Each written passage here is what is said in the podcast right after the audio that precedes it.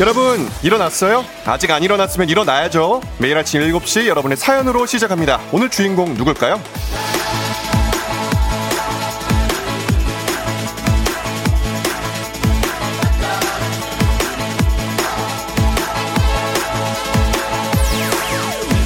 팔칠칠칠님, 오늘 저희 남편 마지막 출근합니다. 항상 출근할 때 듣는데 당분간은 못 들을 듯 하네요. 그동안 고생했다고 전해주세요.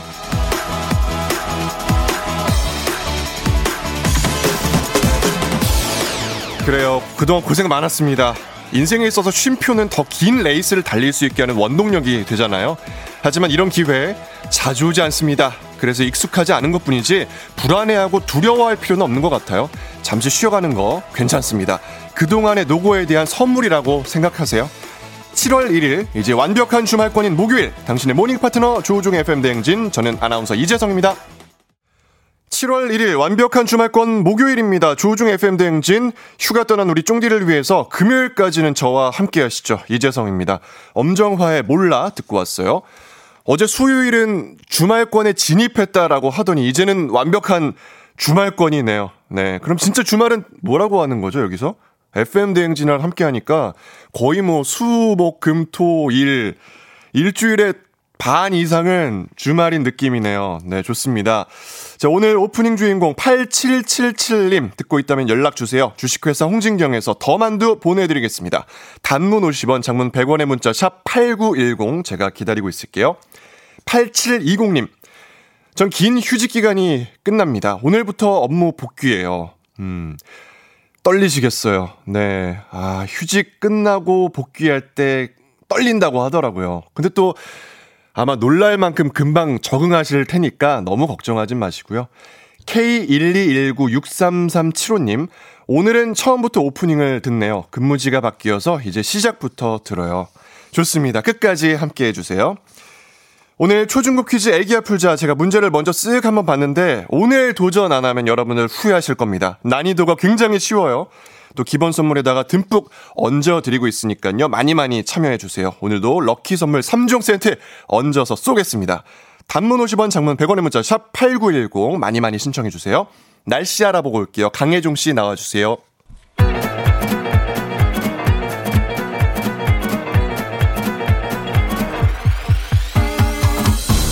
행진리 주민 여러분 들리세요? 도시 임대료가 너무 비싸서 귀농 온 도시 청년 양봉 스타트업 대표 성이에요. 오늘도 꿀 뚝뚝 떨어지는 달콤한 행진리 단톡.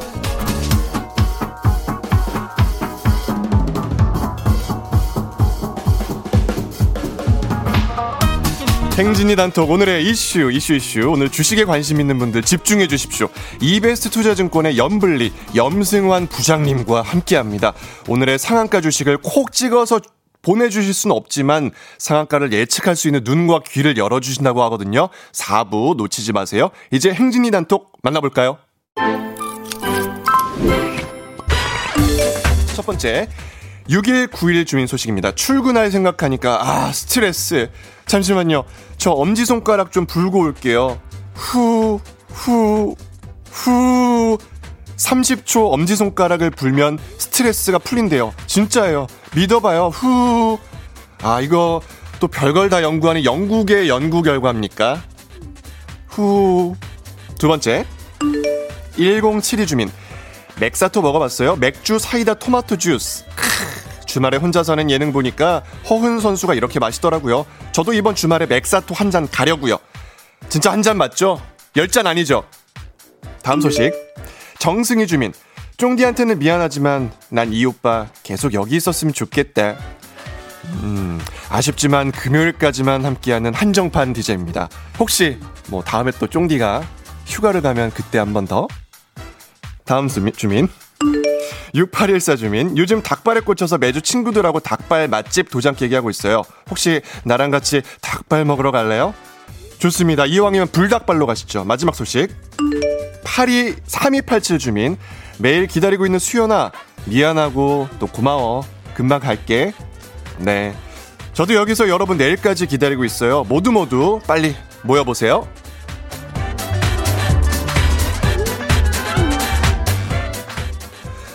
꿀뚝뚝 행진이 단톡에서 소개된 주민에게는 건강한 오리를 만나다 다양오리에서 오리 스테이크 세트 보내드리겠습니다.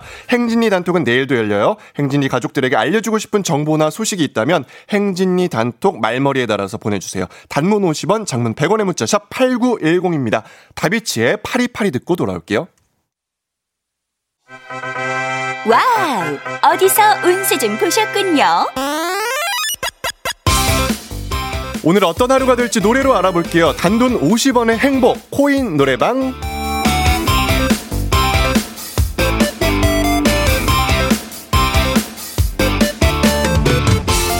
코인 운세방, 한식의 새로운 품격 사홍원에서 제품 교환권을 드립니다. 여러분의 휴대폰 뒷번호를 노래방 책자에서 찾아 노래 제목으로 그날의 운세와 기가 막히게 엮어서 알려드릴게요. 복채는 단돈 오십 원. 동전을 투입하세요. 단문 오십 원, 장문 백 원의 문자 샵 팔구일공, 운세라고 말머리만 달아서 보내주세요. 자, 오늘 여러분의 노래 운세 한번 볼까요? 일이육이 님, 오늘 친구랑 배드민턴에서 햄버거 내기 했는데 매번 제가 져가지고 이번에는 꼭 이기고 싶지만 이번에도 제가 햄버거 사게 될까요?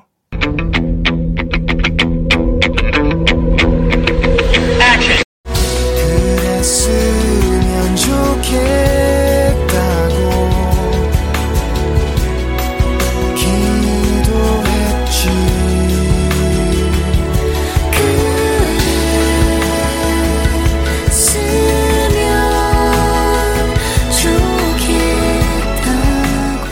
노래방 번호 일이육일육, 노래운세 정재일, 그럴지도 모른다고입니다. 이번에도 햄버거 사게 될지도 모른다고 하네요. 누가 사면 어떻습니까? 맛있으면 그만이죠. 오만 원 상당의 간식 상품권 보내드릴게요.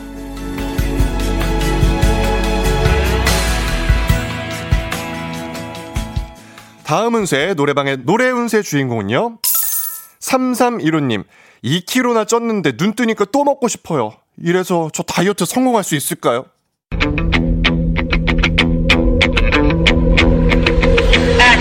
아무 말도 하지 말아요. 그런 슬픈 눈으로. 노래방 번호 삼삼일오, 노래운세 김현식이 아무 말도 하지 말아요입니다. 다이어트 한다는 말 하지 마세요. 네, 그냥 아무 말도 하지 말고 드세요. 저희는 삼삼일오 님이 행복하기를 바랄 뿐입니다. 오만 원 상당의 간식 상품권으로 도와드릴게요.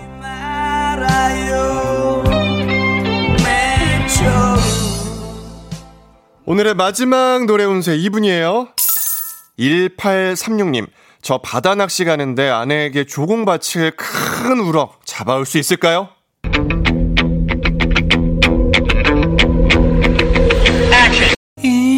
모든 게 환상일까? 여전히 모른 척 날 속인다. 노래방 번호 구일팔삼육, 노래운세 하연우의 환상입니다. 네, 큰 우럭을 잡겠다는 생각, 당신의 환상이라고 하네요. 오만 원 상당의 상품권으로 위로해드릴게요. 내 거짓 속에서. 아쉽게도 벌써 약속된 시간이 다 되었네요. 꼭 잊지 말고 에프엠 대행진 코인 운세방을 다시 찾아주세요. 나는 사랑이 어떻게 이루어지는지 연구했지. 장범준이 부릅니다. 노래방에서. 에프엠 대행진에서 드리는 선물입니다. 가평 명지산 카라반 글램핑에서 카라반 글램핑 이용권, 여름이 더 시원한 알펜시아 리조트에서 숙박권과 워터파크 이용권, 온가족이 즐거운 웅진 플레이 도시에서 워터파크 앤 온천 스파 이용권, 키즈텐 공사이에서 어린이 키성장 영양제, 건강지킴이 비타민 하우스에서 알래스칸 코드리버 오일, 온가족 유산균 드시모네에서 드시모네 삼백육십오, 당신의 일상을 새롭게 신일전자에서 멀티진공 보관함, 달달한 고당도 토마토, 단마토 본사에서 단마토, 더굿 시팅라이프 시존에서 사무용 메쉬의자, 제로캔들에서 차량용 디퓨저, 판촉물의 모든 것 유닉스 글로벌에서 패션 우산 및 타올, 한식의 새로운 품격 사홍원에서 간식 세트, 주식회사 한독에서 쉽고 빠른 혈당 측정기 바로젠, 문서서식 사이트 예스폼에서 문서서식 이용권, 헤어기계 전문 브랜드 제이엠더블유에서 전문가용 헤어드라이어, 대한민국 면도기 도르코에서 면도기 세트, 메디컬 스킨케어 브랜드 디엠에스에서 코르테 화장품 세트, 갈베 사이다로 속 시원하게 음료, 첼로사진 예술원에서 가족사진 촬영권, 천연화장품 봉프레에서 모바일 상품 교환권, 판촉물 전문그룹 기프코, 기프코에서 텀블러 세트, 아름다운 비주얼 아비주에서 뷰티 상품권, 지그넉 순간, 지그넉 비피더스에서 식후 유산균, 의사가 만든 베개, 시가드 닥터필로에서 삼중 구조 베개, 미세먼지 고민 해결 뷰인스에서 올인원 페이셜 클렌저, 건강한 기업 오트리 푸드빌리지에서 재미랩 그래놀라, 비교할수록 알뜰한 진이사에서 포장이사 상품권을 드립니다. 이제 우리가 시작하겠어. 바로 여기서 디 이 유 에스 여기서 우린 보여주고 싶어. 디 이 유 에스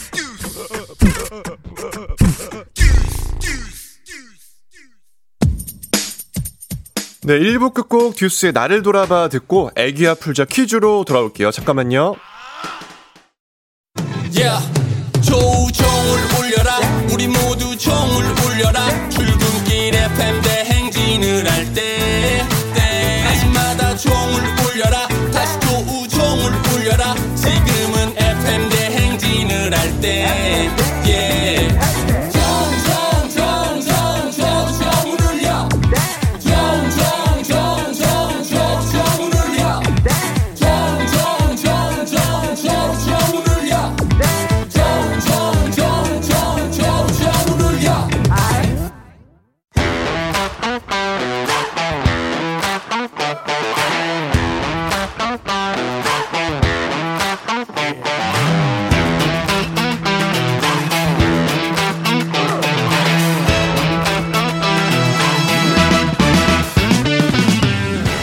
학연 지연만큼 사회를 좀먹는 게 없죠. 하지만 여기 에프엠 대행지선만큼은 예외입니다. 학연 혹은 지연의 몸과 마음을 기대어가는 코너 애기야 풀자, 퀴즈 풀자 애기야.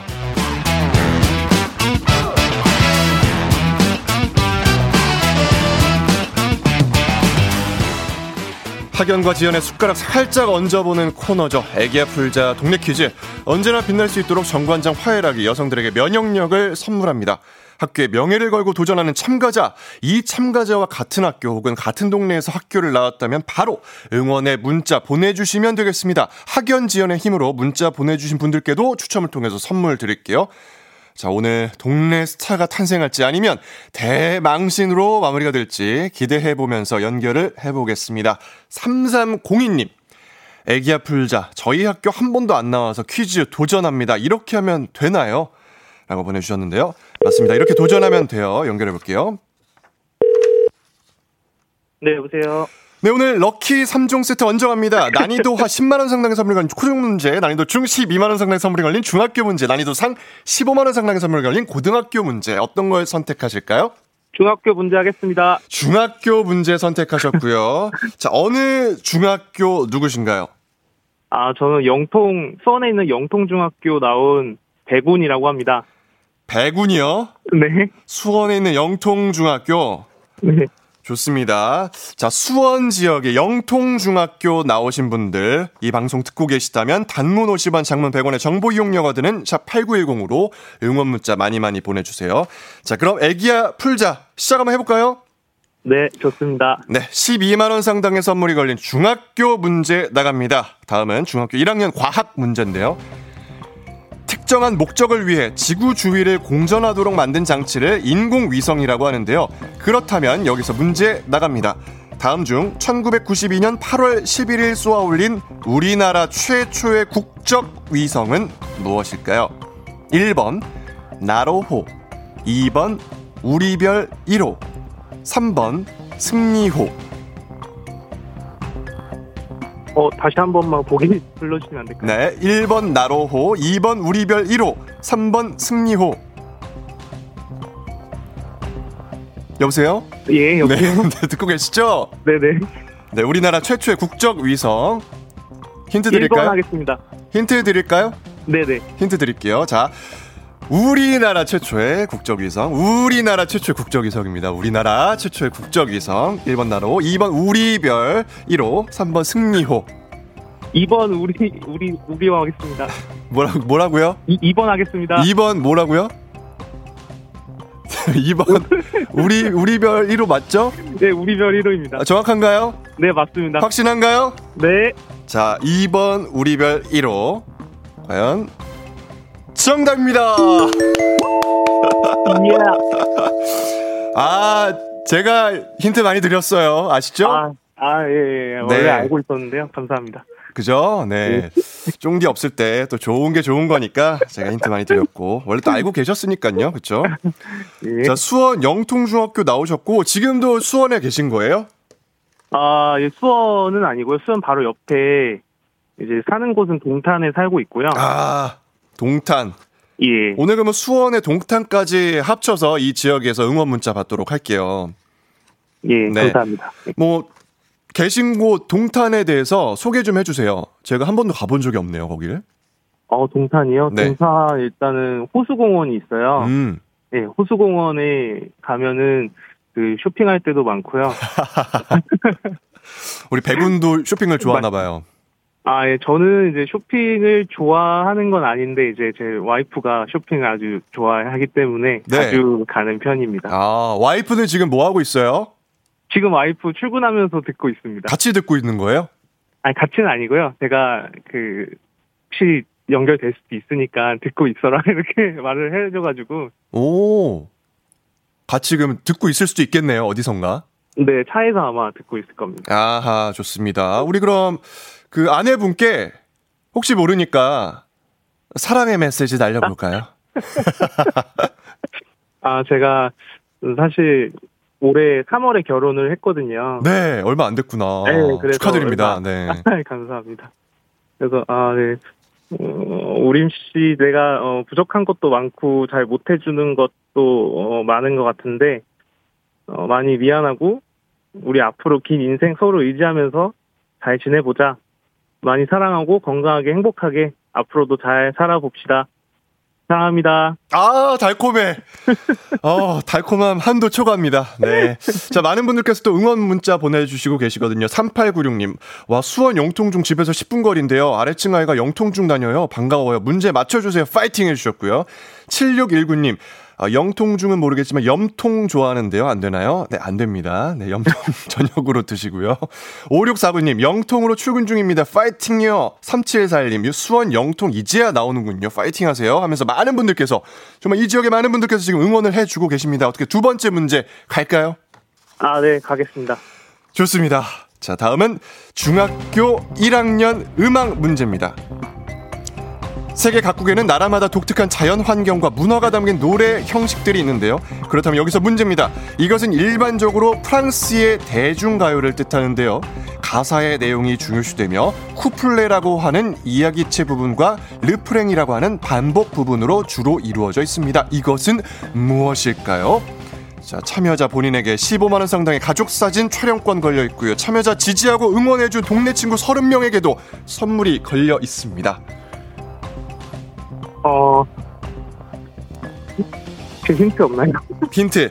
자, 프랑스 대중가요를 뜻하고요. 두 글자예요. 프랑스. 프랑스 가요. 뭐 이렇게 얘기를 많이 하잖아요. 시옷, 시옷이 두 번 들어가는 두 글자. 아, 다 줬다. 다 줬어요. 쌍송. 뭐라고요? 쌍송이요.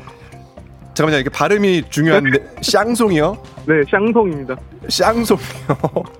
자, 쌍송. 정답입니다.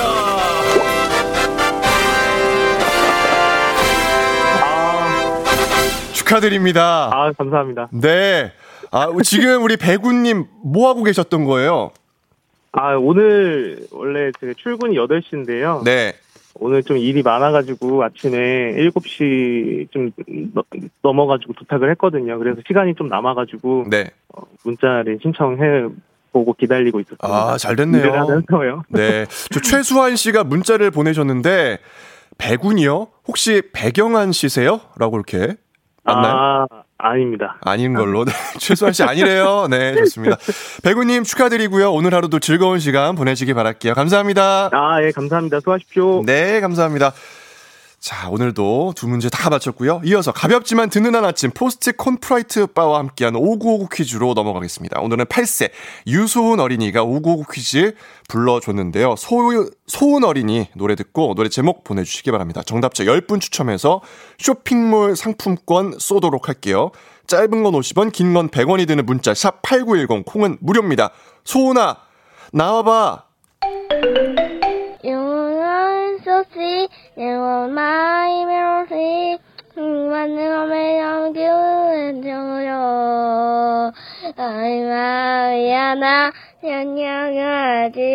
소은아?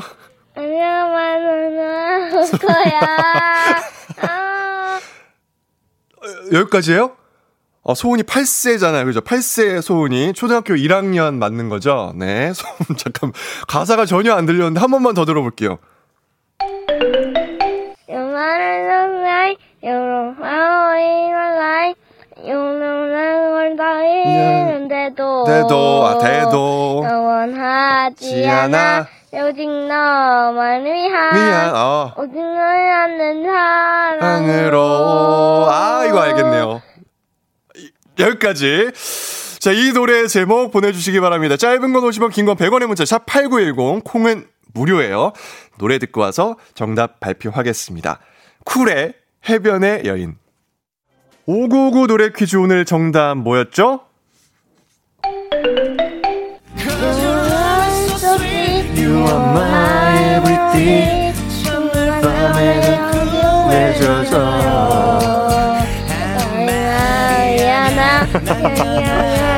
아, 소문이.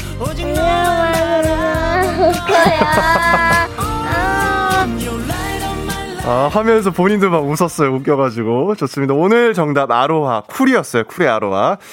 음, 칠칠오오 님. 쿨 아로하네요. 저 팔십 년생이라서 듣자마자 알겠어요. 오호봉씨. 아로하. 아이가 생각해도 웃긴가 봐요. 라고 보내주셨습니다. 선물 받으실 분들 명단 홈페이지 선곡표 게시판에서 확인하시고요. 오늘 오구오구 노래 불러준 여덟 살 소울 넘쳤던 우리 유소은 어린이. 고마워요. 우리가 시리얼바 보내줄게요. 오구오구 노래 퀴즈 주인공 되고 싶은 오 세에서 구 세까지 어린이들은 카카오 플러스 친구 조우종의 에프엠 대행진 친구 추가해 주시기 바랍니다. 자세한 참여 방법 나와 있어요. 너가 아침에 나올 때 다시 나를 봐주지 않을까 생각해. 다시 또 play. 혹시 내가 힘겨울 때 나에게로 걸어와 버튼을 눌러줄 수 있니 please. Play play radio and play play on it. Play play 조종의 에프엠 댕진. Play play radio and play play on it. Play play 조종의 에프엠 댕진.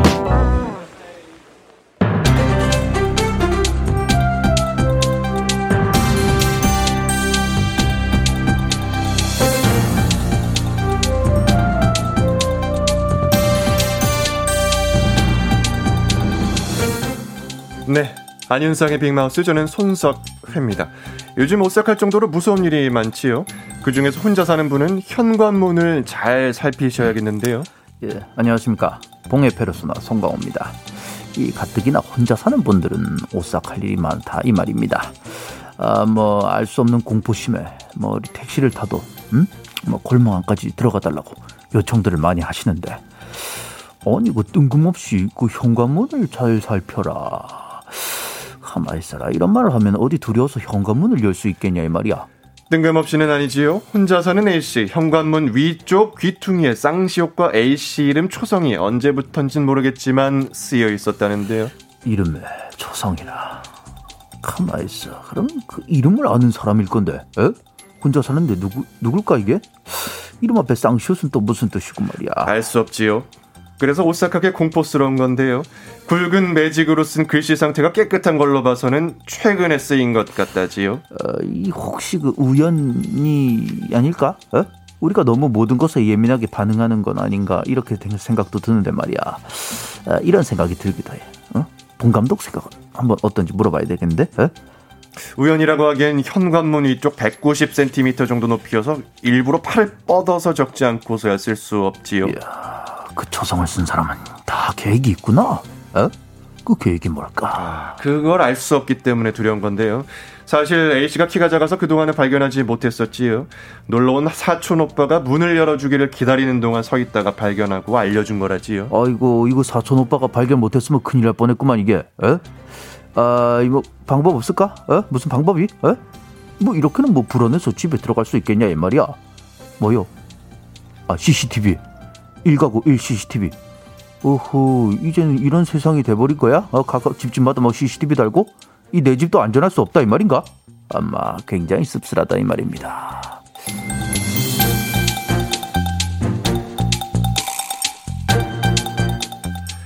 중장년층 질환으로 여겨졌던 관절염, 국민건강보험공단의 분석에 따르면 최근 이공삼공 환자가 늘어나고 있다지요. 이런 결과는 식습관과 연관성이 밀접하다고 하는데요. 그래? 아, 저 먹는 거 나왔으니까 또 내가 안녕하십니까, 김주현입니다. 아, 저 문제 식습관이 왜? 뭐가? 어때서? 아, 그저 저 아침 일어나서 저 공복감을 느끼지 않도록 시원하게 탄산음료 이렇게 한, 한 가볍게 원샷 딱 때려주고. 김준현 씨, 아, 아침부터 탄 달아 빠진 탄산음료는 조금 그렇지요. 아, 그러니까 아침에 먹어야죠. 그래야지 살이 안 쪄. 톡 쏘는 탄산이 싫은 사람은 저 과일 주스를 잡수세요.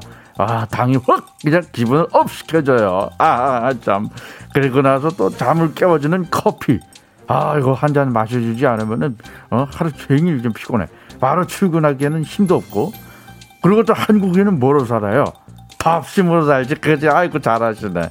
참치 하나 꽁치 하나 넣은 김치찌개 밥 한 공기 딱 먹고, 야, 그래도 어, 그 맛소금 솔솔 뿌린 계란 후라이를 얹어서 먹으면은 야, 그냥 기가 막히겠지. 그지? 아. 안 되지요. 아침부터 단짠단짠의 식습관, 이런 식습관은 그렇지 않은 식습관을 가진 사람보다 관절염 위험을 세 배나 높인다고 하지요. 또한 칼슘 흡수를 방해하는 고카페인 음료도 뼈와 연골을 약하게 만드는 요인이 될 수 있다는데요. 그래? 단짠단짠 아닌 음식이 근데 있어요? 뭐, 그, 그리고 저 탄산음료도 커피도 다 먹을 수 없으면 아, 이거 살아, 살아가는 의미를 어디서 찾아야 되나. 아예 안 먹을 순 없겠지요. 절제하며 먹고 운동과 함께 굽이 높지 않은 신발을 신는 것도 도움이 된다지요.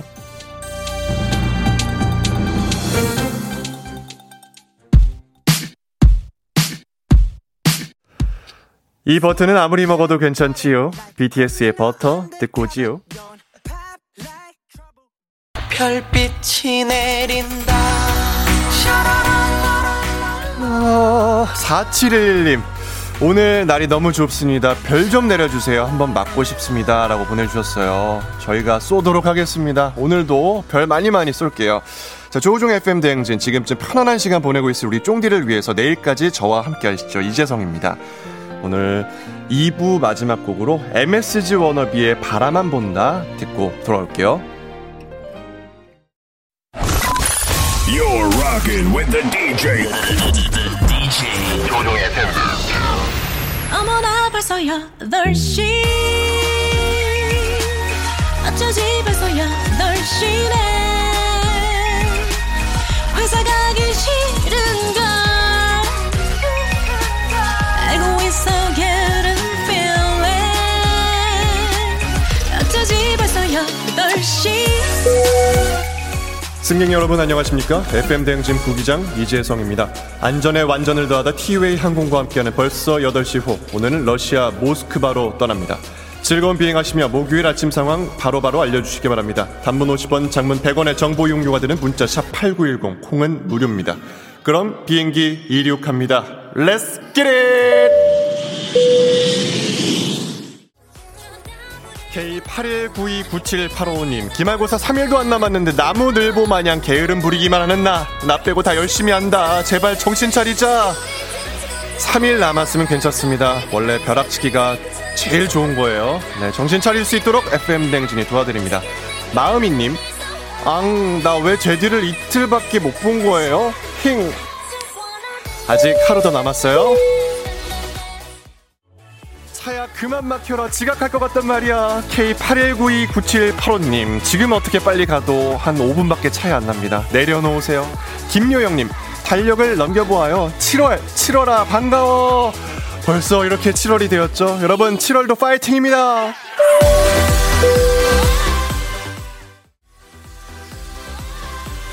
공오사팔님 제디 난 어때 한 번만 더 해줘요. 심쿵심쿵 크크크크. 아 이거 또 하라고? 오늘 난 어때? 케이 칠구일삼이팔칠칠 아 선크림 안 지우고 잤더니 뾰루지가 미간에 났어요. 울고 싶네요. 오늘 한번 포청천 코스프레로 가시죠.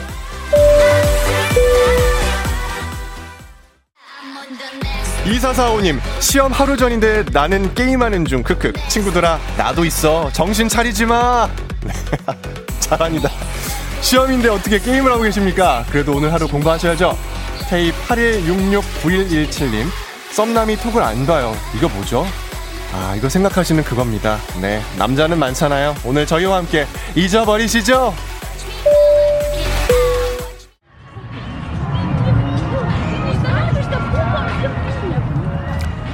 에프엠 대행진 벌써 여덟 시 호. 모스크바의 파란 하늘과 푸른 강, 크렘린 궁전과 바실리 성당을 한눈에 바라볼 수 있는 자리아지 공원에 도착했습니다. 힙한 느낌의 음악이 울려 퍼지고 있는데요. 저기요, 테트리스 하시는 분 누굽니까? 아이, 저 건물이 테트리스에 나오는 건물이라고요? 아, 그럼 직접 보시면 되죠, 게임을. 어, 어 왼, 왼쪽, 왼쪽. 세로, 왼쪽, 세로, 세로, 세로, 세로, 세로, 그치, 그치, 내려, 내려, 예! 코로나 시대 여행을 떠나지 못하는 청취자들을 위한 여행지 에이에스엠알. 내일도 원하는 곳으로 안전하게 모시겠습니다. 땡큐. 날씨 알아보고 오죠. 기상청의 강혜종 씨. 조종의 에프엠 대행진.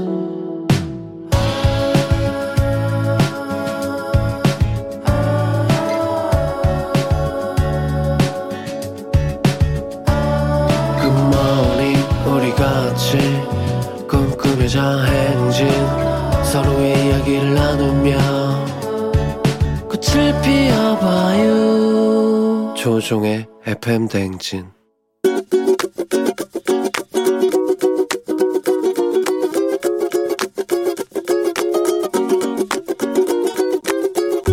네, 안녕하세요. 교사로 근무하고 있는 이태호라고 합니다. 저희 반 학생들에게 잔소리를 하고 싶은데요. 사실 애들 뭐 좀 늦어도 아이, 저는 그러느냐는 성격이라서 일찍 와주면 좋은데 간혹 가다가 아이, 뭐 시간을 딱 맞춰 계산을 하잖아요. 여덟 시까지 온다 생각을 한다면 아 우리 집에서 여기까지 이 정도 걸리는데 조금 여유있게 놔두면 좋을 텐데 그게 나오진 않더라고요. 갑자기 차가 막힐 수도 있는 거고 교통사고로 인해서 좀 차가 붐빌 수도 있잖아요. 근데 그런 친구들은 그런 계산을 안 하더라고요. 딱 맞춰 계산을 하다 보니까 학교에 오더라도 보면 늘 빠듯하게 오는 거고 아니면 아예 좀 늦게 오는 경우가 많더라고요. 예, 그래서 그게 좀 아쉽죠. 아이들 다 잘하고 있습니다. 그것만 잘하면 더 좋지 않을까 싶어서요. 그 누구라고 지목하지는 않겠지만 아, 학생들이 이미 다 알고 있을 거라 생각을 해요. 학교 행사가 있을 때 그 제발 지각 좀 안 했으면 좋겠다. 다 같이 모여있을 때 멀리서 슬렁슬렁 걸어오지 마라. 그때만큼은 꼭 뛰어왔으면 좋겠다. 먼저 온 친구들도 있는데 그건 기본적인 배려 아니겠니. 좀 일찍 와줬으면 좋겠다. 정엽의 왜 이제야 왔니 듣고 왔습니다. 이티오 선생님께서 학생들에게 보내는 잔소리였는데요. 음, 학교 행사가 있을 때만이라도 지각을 좀 안 했으면 좋겠다고 먼저 도착해서 기다리는 친구들도 있는데 어? 슬렁슬렁 걸어오지 말고 그때만이라도 좀 뛰어와달라는 그런 부탁의 잔소리였습니다. 어, 정말 많은 분들께서 또 공감의 메시지를 올려주시고 계시네요. 주로 이제 선생님들이시죠. 오삼칠오님 중학교 교사로 정말 동감합니다. 미녀가 오늘은 제발 좀 빨리 와라 이렇게 해주셨고 사구팔일님 선생님의 사랑의 잔소리가 거의 랩 수준이에요. 저도 교사인데 비슷한 모습을 느낍니다. 얘들아 학교 가자. 얼른 일어나서 오자. 다음 주 시험이, 시험이거든. 어? 이러면서 보내주셨습니다. 근데 사실 생각을 해보면 학교에 학생들이 지각을 한 명도 안 하는 것도 굉장히 이상해요. 예. 선생님이 딱 도착했는데 아이들이 다 각 잡고 다 앉아있어 막. 삼십 명인데 삼십 명 다 있어. 좀 약간 무섭지 않을까요, 또? 지각도 한 명, 두 명 정도 하면 또 정겨운 모습이니까, 네. 지각을 좀 해봤던 저로서는, 네. 그런 생각을 해봅니다. 그래도 우리 선생님 걱정하시니까 학생들, 이 형님 좀 빨리빨리 가줬으면 좋겠네요. 에프엠 대행진 가족들의 생생한 목소리 담아준 이혜리 리포터, 오늘도 고맙습니다.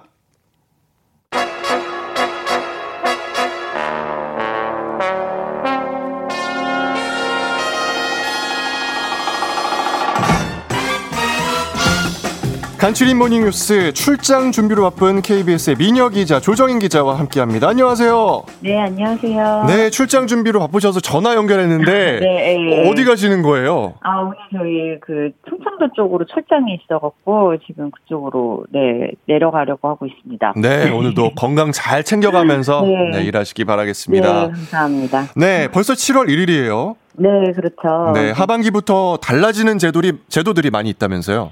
네, 매년 칠월 일일 하반기 시작에 맞춰서 정부가 달라지는 제도를 종합해서 안내하고 또 보도자료를 내는데요. 올해도 상당히 많습니다. 백육십 건 넘는, 넘는 제도가 달라지는데 일단 노동 분야에서 주 오십이 시간 제도가 확대됩니다. 네. 어제까지만 해도 직원이 오십 명 이상인 회사만 주 오십이 시간제를 적용을 받아서 뭐 예를 들어서 직원이 사십구 명이다. 뭐 그러면 주 오십이 시간 적용, 적용을 안 받았는데 오늘부터는 직원이 다섯 명만 넘으면 웬만한 사업체는 다 해당이 되겠죠. 네. 일주일 근로시간이 뭐 일주일에 오십이 시간을 넘으면 안 됩니다. 그리고 고용보험제도도 오늘부터 대폭 달라집니다. 고용보험제도 어떻게 달라지나요? 네, 고용보험이 적용되는 대상이 대폭 늘어나는데요. 기존에는 매달 월급을 받는 직장인들만 사실상 고용보험 대상이었는데 오늘부터는 특수고용직, 뭐 흔히 줄여서 특고라고 부르는 분들도 고용보험에 가입이 됩니다. 뭐 어떤 분들이냐면 대표적으로 택시, 택배기사, 그리고 보험설계사, 그리고 방과 후 학교 강사, 그리고 학습지 강사 등에서 총 열두 개 업종이 추가됩니다. 음, 그분들에게 고용보험이 새로 적용된다라는 얘기는 구체적으로 뭐가 달라지는 건가요, 그럼? 네, 뭐 고용보험의 가장 핵심적인 역할이 뭐냐면 뭐 일자리를 잃었을 때 정부가 실업급여를 주는 기능인데요. 네. 실업급여가 짧게는 네 달, 뭐 길게는 아홉 달 정도까지도 나오는데 일자리를 잃어서 생계가 힘들어진 상황에서는 이게 큰 도움이 되거든요. 그렇겠죠. 네, 그동안에는 이런 혜택을 직장인들만 받았었는데 앞으로는 추가되는 열두 개 특수고용직 종사자들도 받게 되는 게 가장 큰 변화라고 볼 수 있습니다. 네, 좋은 변화네요. 네, 네, 그렇죠. 네. 그 밖에 또 하반기부터 또 달라지는 변화들이 뭐가 있을까요? 네, 뭐 세금 쪽에 달라지는 게 하나 있는데요. 뭐 주택 가지신 분들은 잘 아실 텐데 매년 칠월 뭐 이달이면 재산세가 부과가 됩니다. 뭐 그런데 이번부터는 일 주택자 중에서 가지고 있는 집의 공시 가격이 육억 이하인 분들은 세율이 낮아집니다. 뭐 네. 인하폭은 영 점 영오 퍼센트 포인트인데요. 뭐 도, 돈으로 치면은 뭐 공시 가격 육억 원인 아파트 한 채 가지고 있는 분이면 이달에 부과되는 재산세가 약 십팔만 원 정도 줄어드는 효과가 있습니다. 그리고 또 오늘 자치경찰제가 시, 전국에서 시행이 되는 변화도 있습니다. 어, 자치경찰제는 뭐 어떻게 달라지는 건가요? 뭐예요 이게? 아, 네, 뭐 지금까지 우리가 아는 경찰을 생각해 보면요, 네. 뭐 각 시군마다 있는 경찰서에서 수사도 하고 또 교통도 하고 경비 업무, 뭐 정보 업무 이런 거 다 함께 했잖아요. 그렇죠. 네. 네, 자치경찰이라는 건 이걸 쪼개는 겁니다. 그래서 기존 경찰 업무 중에서 교통, 뭐 생활안전, 그 다음에 가정이나 학교폭력처럼 생활과 밀접한 일은 중앙정부가 아니라 지자체 소속의 경찰이 맡게 되는 건데요. 아, 지자체 소속의 경찰분들이. 네, 네. 네, 그렇습니다. 뭐 그렇다고 해서 당장 오늘부터 자치경찰관 있는 옷이 달라져서 뭐 따로 경찰서 하나가 생기거나 하는 외형적인 변화가 있는 건 아니고요. 네. 뭐 일반 국민들은 그래서 체감이 덜 될 수는 있는데 우리나라 경찰체제의 근본적인 틀이 바뀌는 거기 때문에 앞으로 시간이 흐르면 많은 변화들이 나올 것 같습니다. 어, 그럼 시간이 네. 지나면 말씀하신 것처럼 의상도 달라지고 뭐 그럴 수도 네. 있는 거예요? 아, 뭐 의상이 달라지고 이런 건 아직 뭐 결정된 건 없는데, 네, 앞으로 이제 하는 역할에 있어서 조금 약간의 변화가 생기겠죠. 네. 네. 자, 그리고 하반기에 맞춰서 원래 오늘부터는 거리두기도 좀 완화하기로 했었는데 일단은 연기가 됐어요.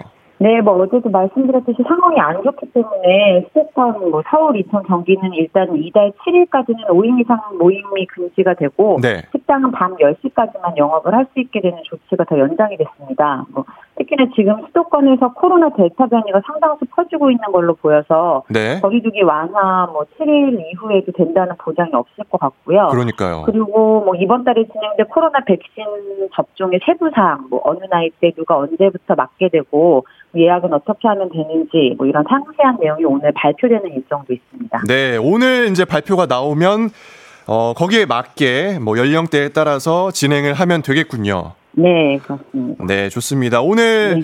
충청도로 출장 가시는 조정인 기자, 네, 네, 잘 다녀오시고요.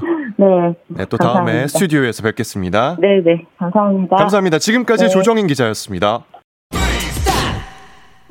조우종입니다. 매일 아침 아침 일곱 시 조우종의 에프엠 대행진을 진행하고 있어요. 내가 만물 바라는 게 아니지. 아침 일곱 시에는 제가 하는 라디오 좀 틀어주세요. 무엇을 망설이나. 망설이지 말고 틀어주시면 됩니다.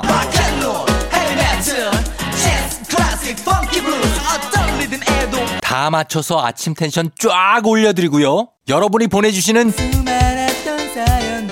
제가 맛깔나게 소개해드리고 선물도 푸짐하게 드리니까요. 혹시라도 다른 라디오 듣고 계셨다면 조우종의 에프엠 대행진. 조우종의 에프엠 대행진 휴가간 쫑디를 대신해서 저와 함께하고 계십니다. 이재성입니다. 어, 이면정의 첫사랑 삼 부 끝곡으로 듣고 사 부에서 부자의 세계 염블리 모시고 주식 이야기 나눠볼게요. 잠시만요.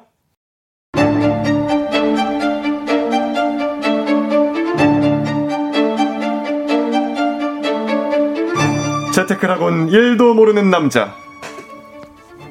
매일 주가 그래프를 살펴보는 우리 부장님, 그리고 열리라는 이 세상 모두 부자 지망생들 모두 다 여기로 부자의, 부자의 세계. 세계.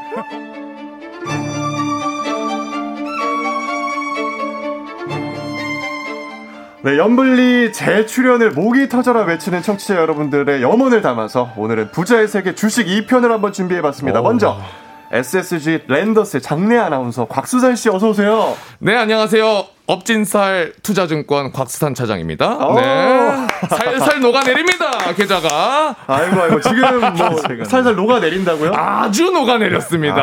아, 그래도 안색이 괜찮네요. 버티는 거죠? 네. 좋습니다. 이미 자, 주식 초보들은 이분 목소리만 들어도 이미 마음이 편안해진다고 하죠. 친절한 주식 멘토 염블리 염승환 부장님, 어서 오세요. 네, 안녕하세요. 반갑습니다. 반갑습니다. 네. 사실 저는 아직 주식을 안 하고 있어요. 입문을 안 했거든요. 근데 요즘에 주변에서 워낙 주식 얘기를 많이 하시기 때문에 해야 되나 말아야 되나 고민을 하고 있습니다. 고민하던 찰나에 염블리님을 만났는데, 저 같은 주식 초보들이 가장 많이 하는 질문은 뭐가 있나요? 그러니까 사실은 이제 먼저 공부부터 하시고 딱 해야 되는데, 가장 먼저 물어보신 게 뭐냐면 도대체 당장 수익 날 거 뭐 있어요? 종목 좀 찍어주세요. 제가 이따 물어보려고 했거든요. 네, 맞아요. 다 그렇게 질문을 하시는데, 근데 사실 어떤 전문가도 사실 이제 미국의 유명한 워런 버핏도 마찬가지인데 누구도 주식을 정답을 맞출 수는 없어요. 어느 기업이 앞으로 좋아질지. 미래를 우리가 뭐 타임머신 타고 갈 수는 없는 거잖아요. 그렇죠. 그렇기 때문에 예측을 하는 건데, 그 예측을 하려면 평소에 계속 이런 경제나 산업이나 이런 거에 계속 관심을 갖고 있어야 돼요. 아, 지금 트렌드가 요즘에 가장 핫한 게 그거잖아요. 뭐 메타버스라고 많이 들어보셨을 거예요. 아, 네, 들어봤어요. 네, 벌써 그쪽으로 이제 그런 뉴스들이 나온 지가 올 초부터인데 음. 벌써 거기 관련된 기업들이 막 들썩이고 있고. 어, 이거를 그러면 내가 관심 있으면 공부를 해가지고 어, 메타버스가 이런 세상이고. 십 대들이 보통 열광할 때 돈이 되거든요. 네. 옛날에 페이스북도 옛날엔 그랬잖아요. 요즘에 그렇죠. 좀 나이 드신 분들이 쓰는 걸로 좀 바뀌었지만 요새 인스타가 핫하지만 네. 근데 결국 페이스북이 지금 시가총액이니까 기업 가치가 천조가 넘었어요. 음. 엄청난 회사가 된 것처럼 네. 당시에는 몰랐겠지만 그런 것들을 이제 보셨던 분들은 부자가 됐겠죠. 어, 메타버스 아. 적어놨습니다. 네, 그러니까, 이거 보니까 통신사에서 막 하던데. 네, 그러니까 마찬가지로 이 산업이 커지면 네. 거기 연결된 기업들이 많아요. 오. 대표적으로 얼마 전에 그 그 작년인가요? 블랙핑크가 거기 우리나라에 이제 그 제페토라는 그 서비스에서 네. 그 사인회 한 적도 있거든요. 음. 그게 이제 가상 공간 안에서 한 건데 네. 그런 것들처럼 마찬가지로 지금 이런 산업들이 발전할 때 도대체 뭐가 좋아질까? 네. 합리적으로 생각하면 되는데 그런 거 이제 주식 투자하셔가지고 장기 투자하면 돼요. 아. 근데 그걸 전문가한테 물어보기보다는 네. 내가 어, 앞으로 뭐가 좋아질 것 같으세요? 이렇게 물어보면 좋은데 네. 항상 앞으로 찍어달라 그래 기업을. 아, 그렇게 여쭤보면 그래도 조금 있어 보이는 거네요. 앞으로 그럼요. 어, 어떻게 될 어, 어떤 산업이 좋아질 것 같습니까? 아. 이렇게 물어보시면 답변하기도 훨씬 좋고. 아, 꿀팁입니다. 네, 이거. 네. 수산 씨는 메타버스 관련된 걸로 하고 계신 건가요 지금? 그럼? 저는 이제 주식을 열심히 하고 있는데 네. 방금 이야기해주신 메타버스 뭐 제페토요? 뭐 처음 네. 들어봅니다. 처음이에요. 아, 난생 처음 들어봅니다. 아, 그래서 이게 자꾸 그렇게 안 좋게 가는 게 아닌가 싶기도 음. 하고. 오늘 같이 한번 배워봐요. 아, 오늘 네. 배워보겠습니다. 네. 진짜. 자, 본격적으로 코너를 시작하기 전에 우리 쫑디가 수사일 씨랑 청취자분들에게 음성 메시지를 남기고 갔대요. 한번 들어보시죠.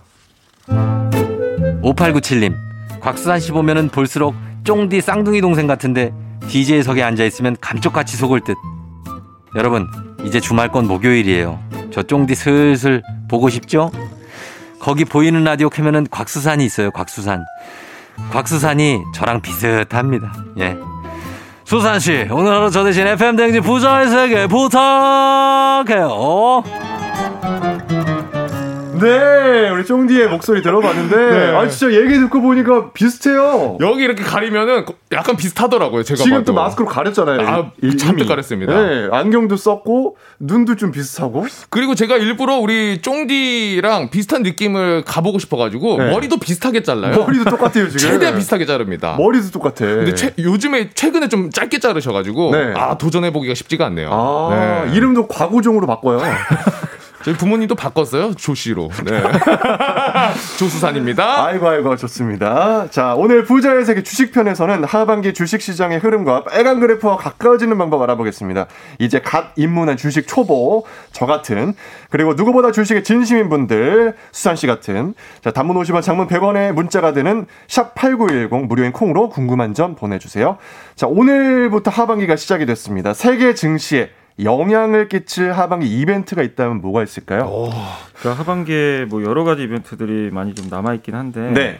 일단 이제 가장 주목하셔야 될 게 이제 그 이번 달에 그 동계 아니 그 동경 올림픽 도쿄 올림픽 네. 그게 좀 개최가 되니까 네. 관련해 가지고 뭐 광고 관련된 기업들이 좀 괜찮을 가능성이 있죠. 괜찮은 거예요? 지금 약간 위험한 거 아닌가요? 아니, 근데 어차피 뭐 올림픽 개최하기로는 결정이 난 걸로 제가 알고는 있거든요. 아, 하긴 하니까. 네. 근데 이제 전국체전이 될 수도 있다. 네. 왜냐하면 외국 사람들이 못, 못 오잖아요. 그래서 일본 내에서만 이제 그 관중을 받으니까 그런 면에서 좀 약간 반쪽짜리가 될 수도 있지만 어쨌든 많은 분들이 티비로 지켜볼 수 있으니까 네. 관련해가지고 뭐 거기 뭐 광고하는 기업들은 좀 좋을 것 같고. 네. 그 다음에 이제 미국에서 이건 좀 주린이분들 어려울 수 있지만 우리나라도 금리를 거의 이제 일 년에 여덟 번 정도 회의를 해요. 한국은행에서. 네. 결정을 하잖아요. 미국도 마찬가지입니다. 일 년에 여덟 번.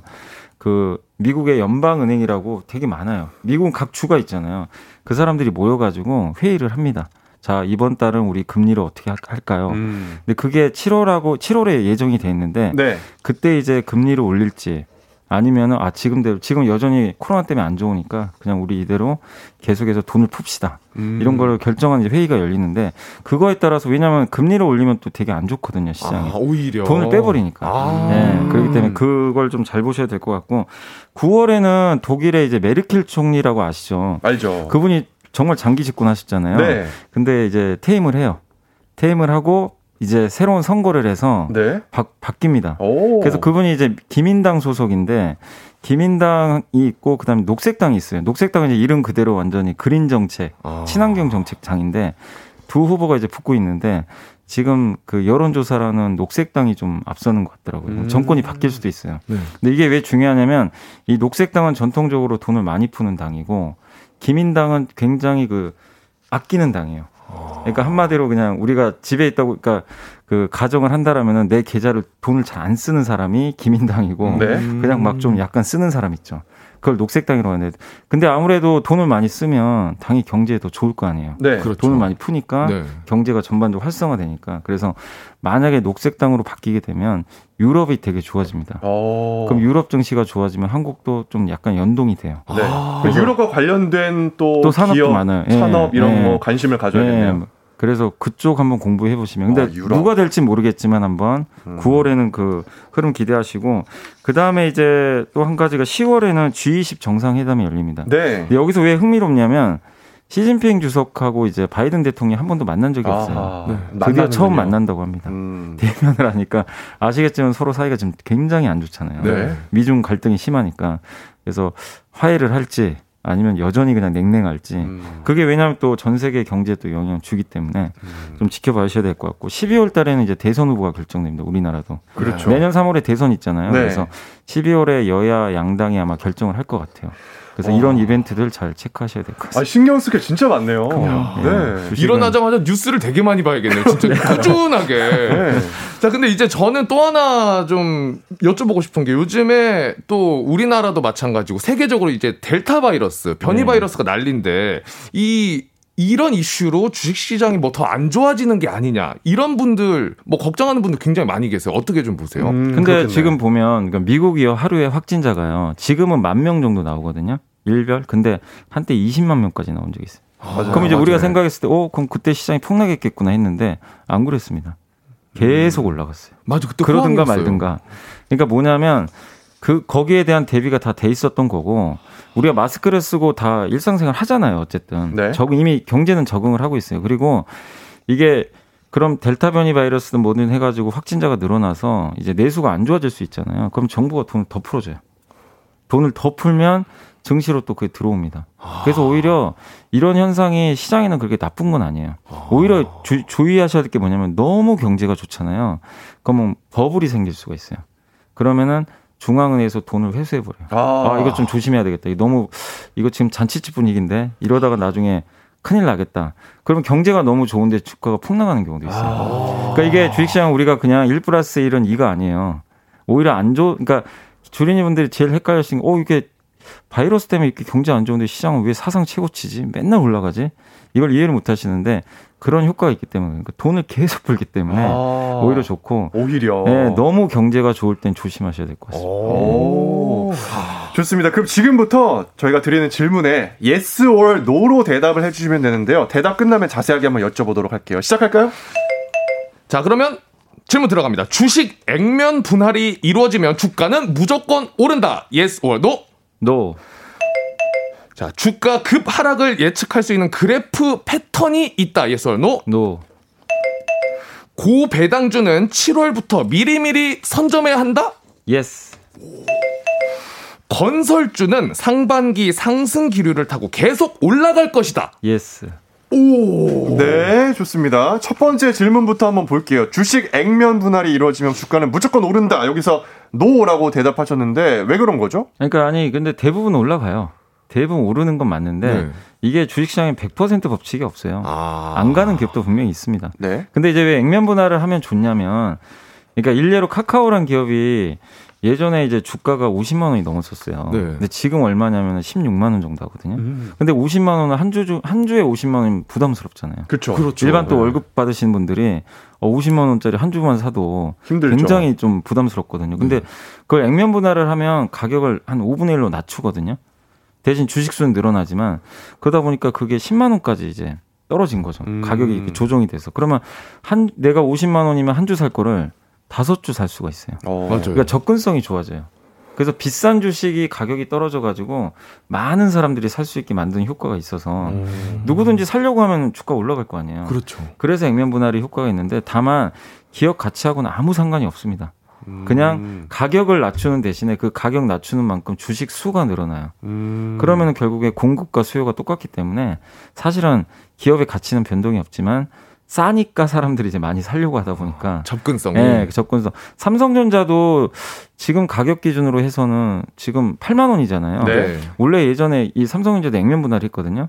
지금 예전 가격이면 사백만 원이에요. 아, 그래요? 오. 근데 팔만 원이 되니까 누구든 살 수 있잖아요. 아. 그래서 지금 거의 국민주가 돼버렸어요. 근데 이게 액면 분할을 왜 하는 거예요? 그러니까 방금 말씀드린 대로 너무 비싼 기업들 막 백만 원, 지금 일부 엘지생활건강 같은 기업은 지금 주가가 백칠십만 원이에요. 네. 한 주 사기 너무 힘들잖아요.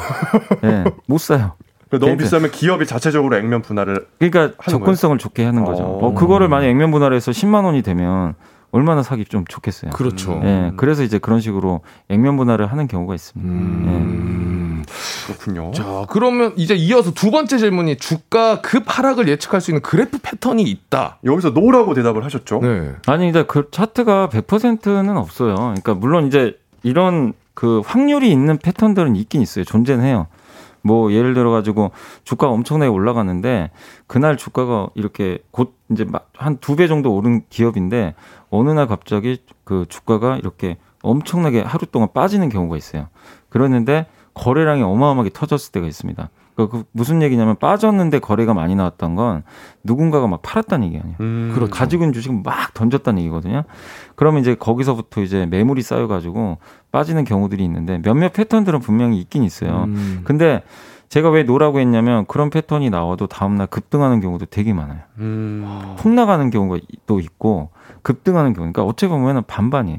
사실은. 한치 앞을 모르는 거예요. 네, 그래서 차트만 가지고는 알 수는 없어요. 어. 그래서 기술적 분석의 한계가 좀 그런 건데, 근데 그걸 알아두시면 물론 좋죠. 좋긴 하지만 백 퍼센트 기술적 분석에 의존할 수 없는 게 주식시장은 매일 바뀌어요.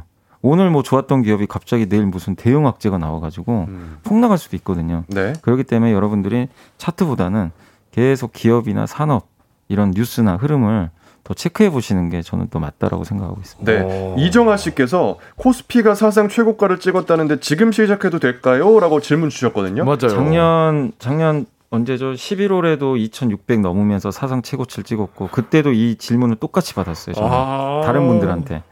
그리고 삼천을 올해 초에 넘었을 때도 똑같은 질문을 받았고 지금도 매일 받아요. 그래서 대답하고 싶은 건 똑같습니다. 지금도 해야죠. 어, 뭐, 주식 투자를 네. 아 그러니까 주식 투자에 관심이 있으신 분들은 하루라도 빨리 저는 발을 담그시는 게 맞다고 생각을 해요. 그러니까 지금 작년에 이천육백에서 오하다 벌써 삼천삼백 왔는데 음.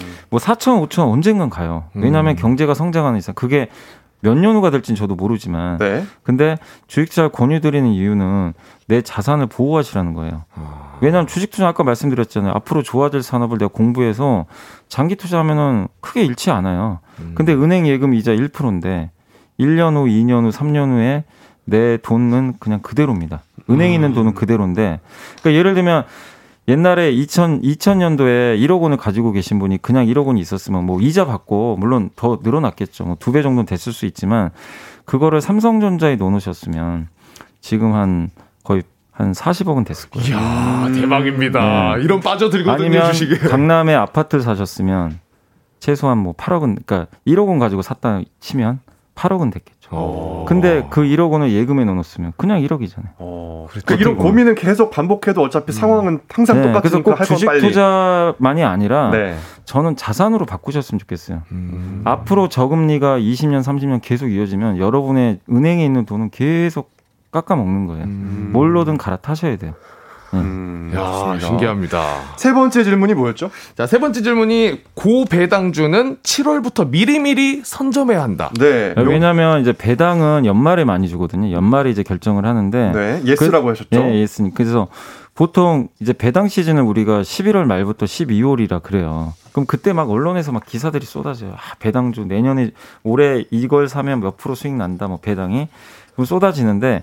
이미 그거를 안 사람들이 미리 사, 샀기 때문에 음. 주가가 이미 올, 어느 정도 올라가 있어요. 아. 근데 그 상태에서 뒤늦게 사면 주가가 더 오를 수도 있지만 크게는 안 가고요. 근데 물론 이제 많이 주는 기업들 같은 경우는 배당을 한 오 퍼센트 주거든요. 네? 은행 이자의 다섯 배니까 좋잖아요. 이야, 오 퍼센트. 근데 문제는 뭐냐면 내가 이제 배당을 받는 순간 확 이제 배당 락이라고 있어요. 연말에 네. 배당을 이제 확정 짓기 때문에 배당을 주는 만큼 가격을 다운시켜요. 그게 무조건 그렇게 돼 있습니다. 근데 내가 만약에 십이월에 샀는데 주가가 변동 없다가 배당락을 맞으면 내가 오 퍼센트 받잖아요. 네. 그날 오 퍼센트가 빠져서 출발해요. 아... 그리고 주가가 한 두 달 쭉쭉 빠집니다. 그럼 난 배당 받으려고 들어갔는데 그냥 원금 손실을 보는 거예요. 아, 그런 그런 현상이 있어요. 그래서 칠월이나 유월이 싸요.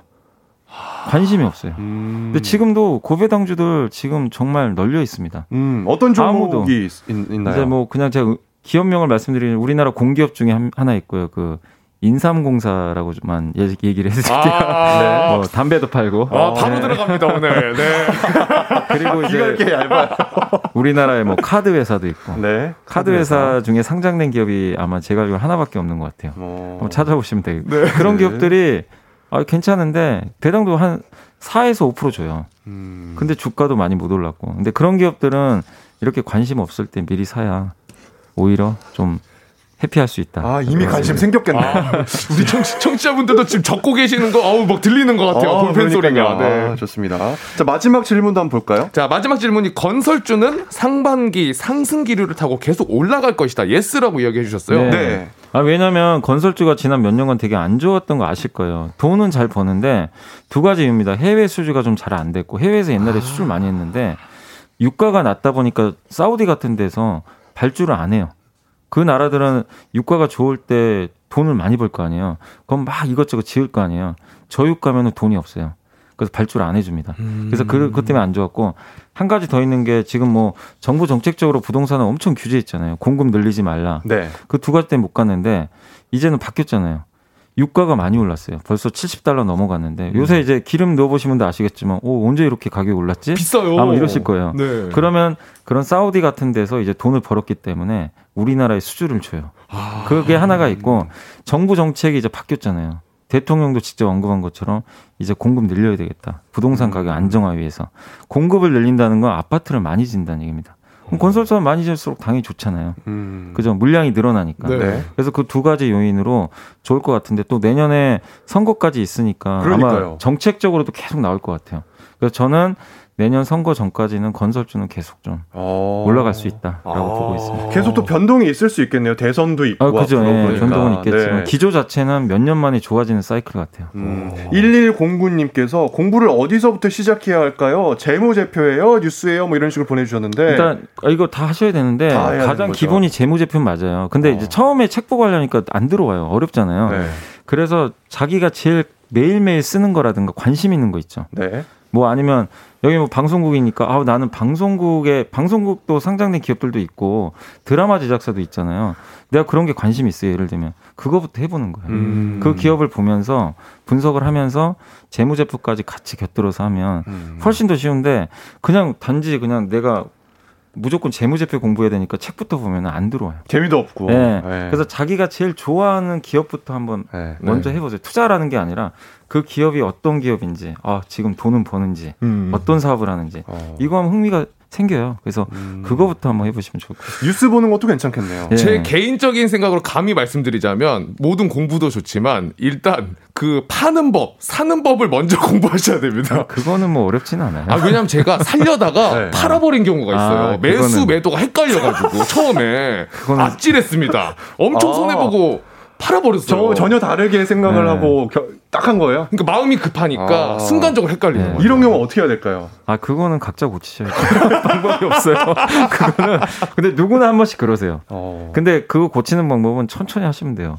뭐 일 분 늦게 판다고 뭐 인생이 바뀝니까? 음... 그런 거 아니거든요. 그래서 어... 천천히 확인하시고 하시면 되니까 네. 전혀 뭐 어렵게 생각하실 필요 없어요. 맞습니다. 맞습니다. 네. 자, 근데 아까 이제 유가 이야기도 해 주셨는데, 네. 이제 국제 유가가 말씀하신 것처럼 기름값이 계속 올라가고 있어요. 네. 그러면 이제 건설주도 건설주인데, 항공주, 그리고 선박, 석유화학 같은 주는 혹시 뭐 영향이 있나요? 안 좋죠. 그러니까 석유화학도 음. 원유를 가져다가 그걸 기본으로 해서 만들어서 판매를 하잖아요. 네. 그러면 원재료 비용이 올라가니까 석유화학도 당연히 조금 부담돼요. 그리고 항공주는 당연히 제트유라고 있는데, 가격이 올라갈 거 아니에요. 어. 당연히 부담인데 다만 항공주는 부담을 느낄 지금 상황은 아닌 게 지금 좀 괜찮던데요. 상황이? 아니 비행기가 해외로 날아가야 뭘 부담을 느낄 거 아니에요. 아, 아니 뭐 날아가지는 못하는데 무슨 뭐 유가 오를 건 말고 그게 중요한 건 아니고. 그래도 전망이 좋지 않나요? 저도 감히 여쭤보면. 그런데 델타 변이 바이러스 때문에 올해 아. 여행 가기 힘들어질 것 같아서. 음. 그래서 아니 저는 내년은 되게 좋게 보는데 항공주도. 네. 올해 기대감이 좀 낮아진 건 좀 사실인 것 같습니다. 음. 네. 자, 질문 하나 올라온 거 네. 짧게 한번 들어볼게요. 요즘 해외 주식을 할 수 있다고 광고가 많이 들리던데 해외 주식할 때 특별히 유의해야 할 점이 있나요? 일단 환율. 환율 문제가 있잖아요. 달러로 이제 환전해서 해야 되니까 그 변동성이 하나 있고 기업을 알고 하셔야 되는데 모르는 경우가 있잖아요. 네. 해외 주식할 때. 그래서 해외 주식은 뭐 이티에프는 한번 검색을 해보세요. 이티에프는 모든 기업들을 모아 한 곳에 모아서 내가 살 수 있는 겁니다. 차라리 그런 쪽으로 한번 해외 이티에프를 한번 투자해 보시면 좋겠습니다. 해외 이티에프. 예. 네. 음, 좋습니다. 아, 궁금한 점이 참 많은데 일단 어떻게 지금 저희 광고 하나 듣고 와야겠죠? 광고 듣고 다시 돌아오겠습니다. 네, 조우종 에프엠 대행진 저는 이재성입니다. 자, 염블리 그리고 염승환 부장님, 장래 아나운서 박수산 씨와 함께 하고 있는데요. 아, 오늘 청취자 여러분들께서 보내주신 여러 가지 질문들도 함께 봤고요. 우리 박수산 씨는 오늘 어땠나요? 아, 저는 항상 우리 염블리님이랑 함께하면은 뭔가 마음이 든든해지고 아 정말 수능 하나 딱 보고 개운한 느낌으로 항상 집에 가는 것 같아요. 아, 오늘도 뿌듯합니다 지금 굉장히. 개운한 거 맞아요? 나 개운해요 지금. 어, 안색이 조금 나아졌어요 그래도. 좋습니다. 우리 두 분 보내드리면서 이 주식 샀으면 어땠을까, 안 샀으면 어땠을까, 기회비용의 노래입니다. 싸이와 박정현이 함께 부른 어땠을까 띄워드릴게요. 두 분 오늘 감사합니다. 고맙습니다. 네, 여러분 오늘도 골든벨 울리는 하루 되세요.